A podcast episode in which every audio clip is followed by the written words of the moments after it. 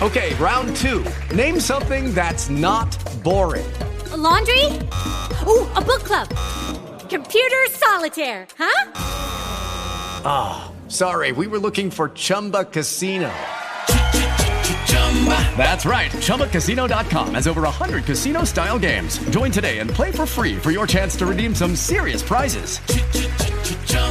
ChumbaCasino.com. No purchase necessary. Full prohibited by law. 18 plus terms and conditions apply. See website for details. Hello, it is Ryan, and I was on a flight the other day playing one of my favorite social spin slot games on ChumbaCasino.com. I looked over the person sitting next to me, and you know what they were doing? They were also playing Chumba Casino. Coincidence? I think not. Everybody's loving having fun with it. Chumba Casino is home to hundreds of casino style games that you can play for free anytime, anywhere, even at 30,000 feet. So sign up now at chumbacasino.com to claim your free welcome bonus. That's chumbacasino.com and live the Chumba life. No purchase necessary. VGW, void, were prohibited by law. See terms and conditions 18 plus. Bonjour tout le monde et bienvenue au podcast BBN, l'édition du 13 mai 2020. Jeff Morancy qui est là euh, avec vous et euh, qui euh, vous souhaite la bienvenue dans notre podcast, dans votre podcast, donc je devrais plutôt dire.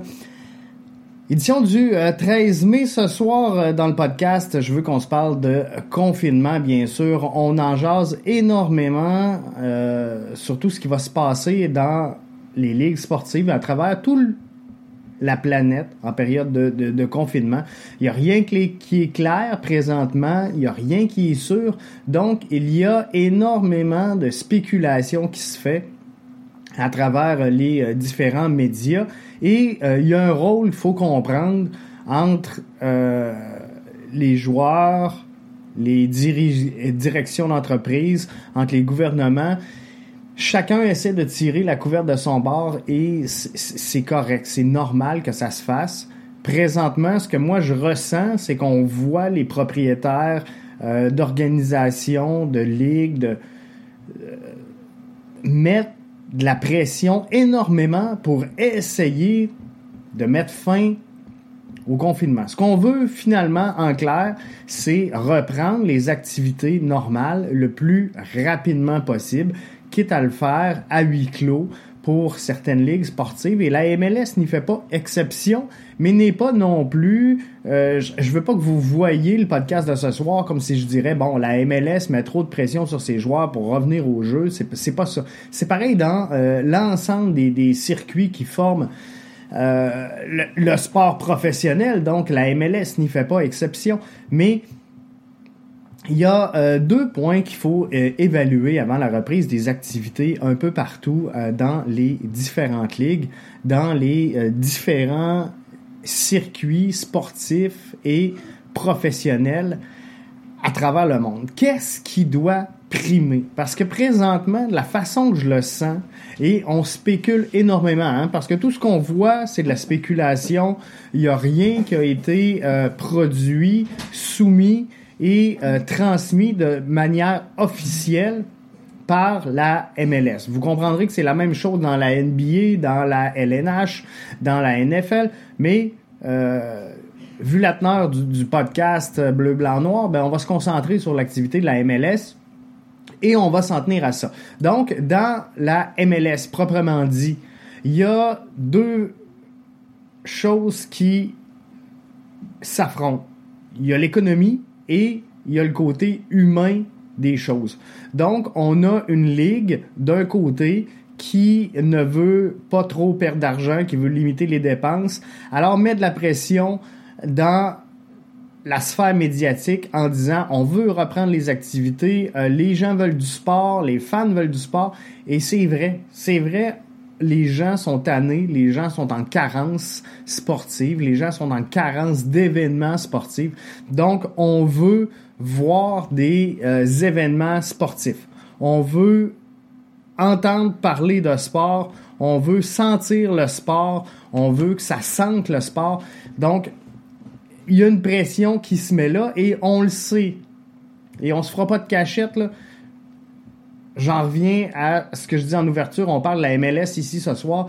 Mais c'est clair qu'il y a beaucoup d'équipes au sein de la MLS qui vont perdre énormément de l'argent dans euh, la saison actuelle. Donc, c'est quoi qu'on veut faire? On veut mettre de la pression pour, à tout le moins, limiter cette perte-là. Parce que si on a des matchs à huis clos, on a des euh, droits de diffusion télé qui automatiquement seront versés aux euh, équipes qui participeront finalement aux activités. Et de l'autre côté, ben, il y a le côté humain.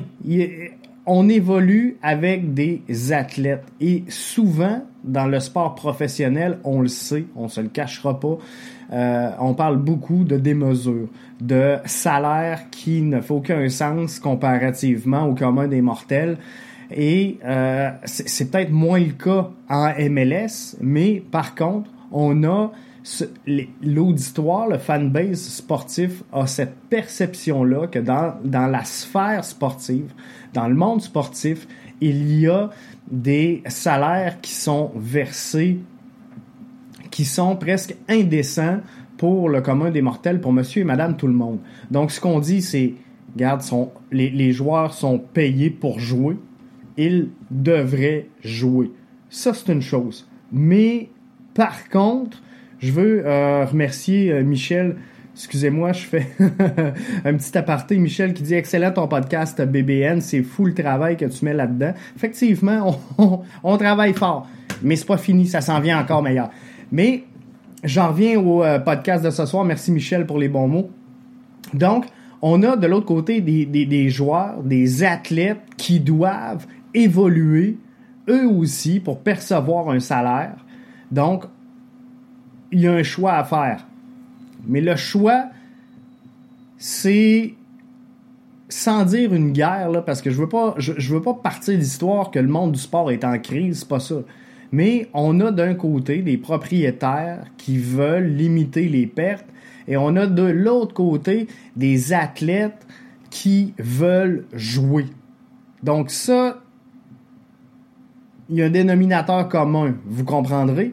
Mais par contre, de faire l'amalgame des deux dans les mesures actuelles de la pandémie, on ne peut pas laisser, et c'est le point crucial, c'est le point que je veux euh, défendre avec vous ce soir, on ne peut pas laisser l'économie euh, l'emporter sur l'humain parce que ça, ça ferait pas de sens. De prendre des joueurs de les confiner à Orlando, parce que là, c'est ça le projet, et on va en revenir un petit peu plus tard sur les détails, mais de prendre des joueurs, de les confiner à Orlando pour dire, vous allez jouer au soccer, vous êtes payé pour jouer au soccer, moi, je pense que ça n'est qu'une tête. Je comprends qu'on est en mode spéculatif présentement, et il n'y a rien de réglé, il n'y a rien de fait, il n'y a rien de signé, il n'y a rien de solide. Mais on peut pas prendre des êtres humains, puis là c'est mon point de vue strictement personnel. On peut pas prendre des êtres humains de dire regarde, parce que vous êtes des athlètes, parce que vous êtes choyés de par vos, salaires, on va vous prendre, on va vous isoler dans un complexe sportif à l'abri de tout le monde. Vous sortirez pas de là pendant au moins deux mois. Il n'y a pas de famille, il n'y a personne qui sort de là. On prend les athlètes, on les met dans un village et on dit, gardez, vous allez jouer et vous serez testé et suivi dans ce contexte-là. Moi, je trouve personnellement que ça fait pas de sens. Parce que moi, je le ferais pas. Et j'ai beau adorer le soccer, puis j'ai hâte tout autant que l'ensemble des fans que le soccer revienne sur nos écrans et qu'on puisse aller dans les stades. Moi aussi, j'ai hâte. Moi aussi, j'en mange du soccer. Et euh, moi aussi, j'ai hâte de retrouver les terrains à un autre niveau que les joueurs. Mais par contre, je suis pas prêt à dire, regarde, on prend ces gens-là, on les confine, sont payés pour le faire, donc ils devront le faire et on va jouer au soccer parce qu'il faut limiter les pertes financières. Si jamais euh, vous le savez, il y a des porteurs du virus, des porteurs qui, sont euh, asymptomatiques. Donc, on le voit pas. C'est sûr que euh, on, va trouver de plus en plus, puis je suis en accord avec ceux qui, le pensent, on va trouver de plus en plus des liens directs pour essayer de faire en sorte que les gens vont apparaître. Michel qui nous dit première fois en direct des dizaines d'écoutes des podcasts, lâche pas ton super travail. Merci euh, Michel.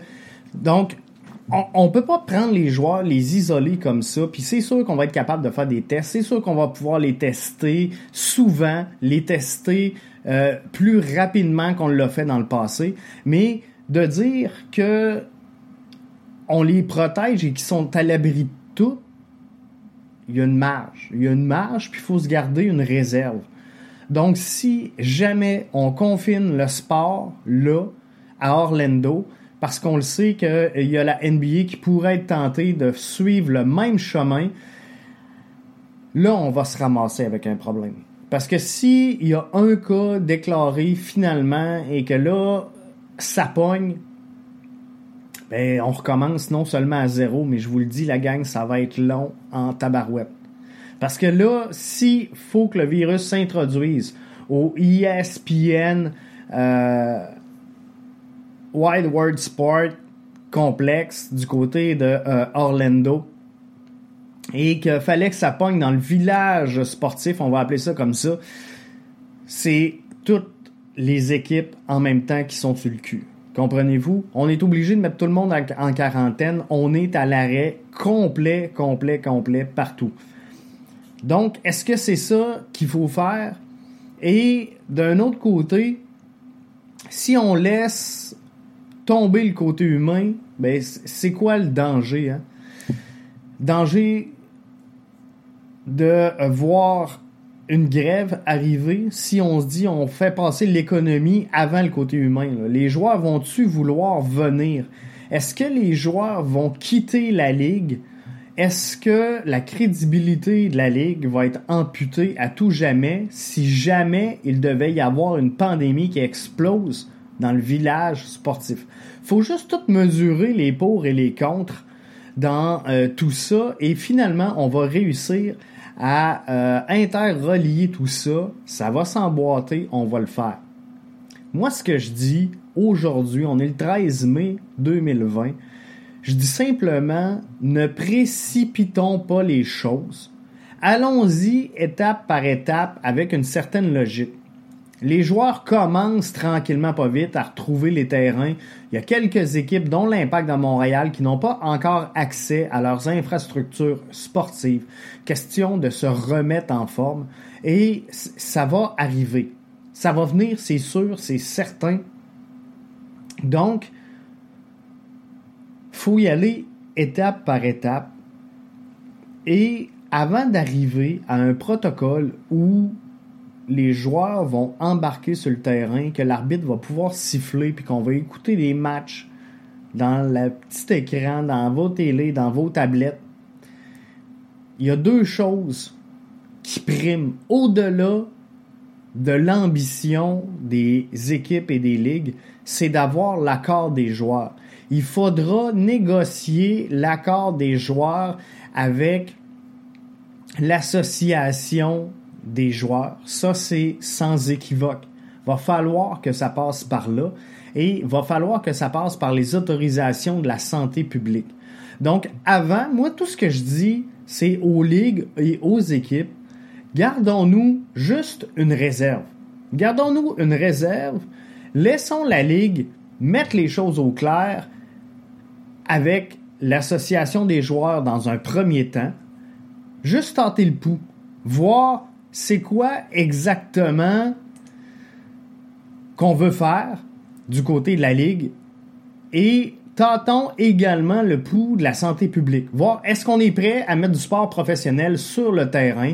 Est-ce qu'on est prêt à euh, laisser les joueurs courir et euh, limiter la propagation? Merci Chantal pour les bons mots. Je pas pertinent et très intéressant comme euh, point de vue. Donc, il faut faire tout ça ensemble et arriver à une décision qui soit logique. Parce que la, santé publique aussi vous le voyez, vous, vous suivez comme tout le monde les points de presse euh, quotidiens des différents gouvernements. On, on, a de la misère. On peine à trouver des masques pour tout le monde. On va-tu réserver des masques? On parle de 1000 personnes qui seraient confinées à Walt Disney pour jouer au soccer. Est-ce qu'on va confiner des masques? Parce que 1000 joueurs, mettons qu'ils en ont besoin de 2-3 par jour, on parle de 3000 masques par jour, est-ce qu'on va vraiment priver la population de ces besoins-là en disant, regardez, il y a du sport professionnel et ils en ont besoin pour pouvoir évoluer. Donc, que toi, tu sois pas capable de t'en procurer, on s'en bat les baloches et on va faire ça comme ça parce que le sport professionnel est en crise. Moi, je pense que l'être humain et la santé doivent primer d'abord et ensuite, ben, on va repartir avec le sport. Puis c'est dommage parce qu'on sait qu'il y a des équipes qui vont euh, payer le prix. Il y a des équipes qui vont avoir de la difficulté. Ça va être dur sur plusieurs points financiers, mais faut juste y aller avec logique, puis y aller étape par étape. Et je pense qu'on va arriver à faire de quoi de bien. Le plan, c'est de prendre 1000 joueurs et euh, staff d'équipe, de les confiner à Walt Disney, parce qu'on sait qu'il y a plein d'hôtels. Euh, principalement le ESPN Wide Sport Sport Complex. Des amener là, des mettre en quarantaine, de les tester, de les contrôler, de mettre en place un protocole et dans la semaine du 1er juin, selon les sources qu'on avait à venir jusqu'à maintenant, et ça change à tous les jours. Donc demain, envoyez pas, moi pas des euh, messages sur Twitter en disant Jeff, ce que tu as dit, c'est pas tout à fait ça. Euh, ça change à tous les jours. Donc, de, de là l'intervention où je disais que fallait peut-être attendre un petit peu plus euh, que les choses soient claires avant d'aller de l'avant. Mais on prend 1000 joueurs et staff, on les confine à Walt Disney dans le ESPN Wide Sport Sport Complex et on les teste à tous les jours. Première semaine de juin, entraînement individuel. Deuxième semaine, entraînement collectif. Et euh, tranquillement pas vite, donc on s'en va vers les matchs. On parle de 4 à 5 semaines d'activité dans une formule tournoi qui va faire en sorte que euh, à l'autre bout, on va avoir une coupe MLS. Est-ce que les équipes vont en trouver plus pour leur argent? Sincèrement, pas tant.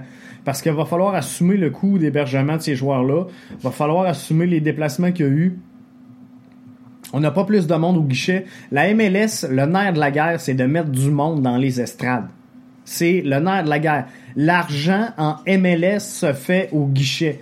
Donc, les matchs à huis clos, à part les droits télé, et c'est pas le meilleur contrat sportif qu'on a au niveau de la MLS versus les autres organisations professionnelles. Donc, en bout de ligne, c'est définitif que les clubs vont absorber une perte cette année, c'est indéniable. Reste à voir à quelle hauteur ils vont le faire et avec quelle ambition ils vont mettre de l'avant des stratégies pour diminuer ces pertes-là. Et il, y a plein d'alternatives. faut juste y penser. faut juste euh, trouver la bonne et euh, s'en aller vers euh, quelque chose comme ça. Donc, donc je suis de retour. faut juste prendre le temps de bien faire les choses et on va arriver à quoi de concret. Là-dessus, je tire la plug. Je vous laisse donner vos questions, vos opinions, vos commentaires. Je vous reviens dans notre podcast régulier, mais fallait que je prenne le temps de vous en parler. Donc, Jeff, pour le podcast BBN, l'édition du 13 mai 2020.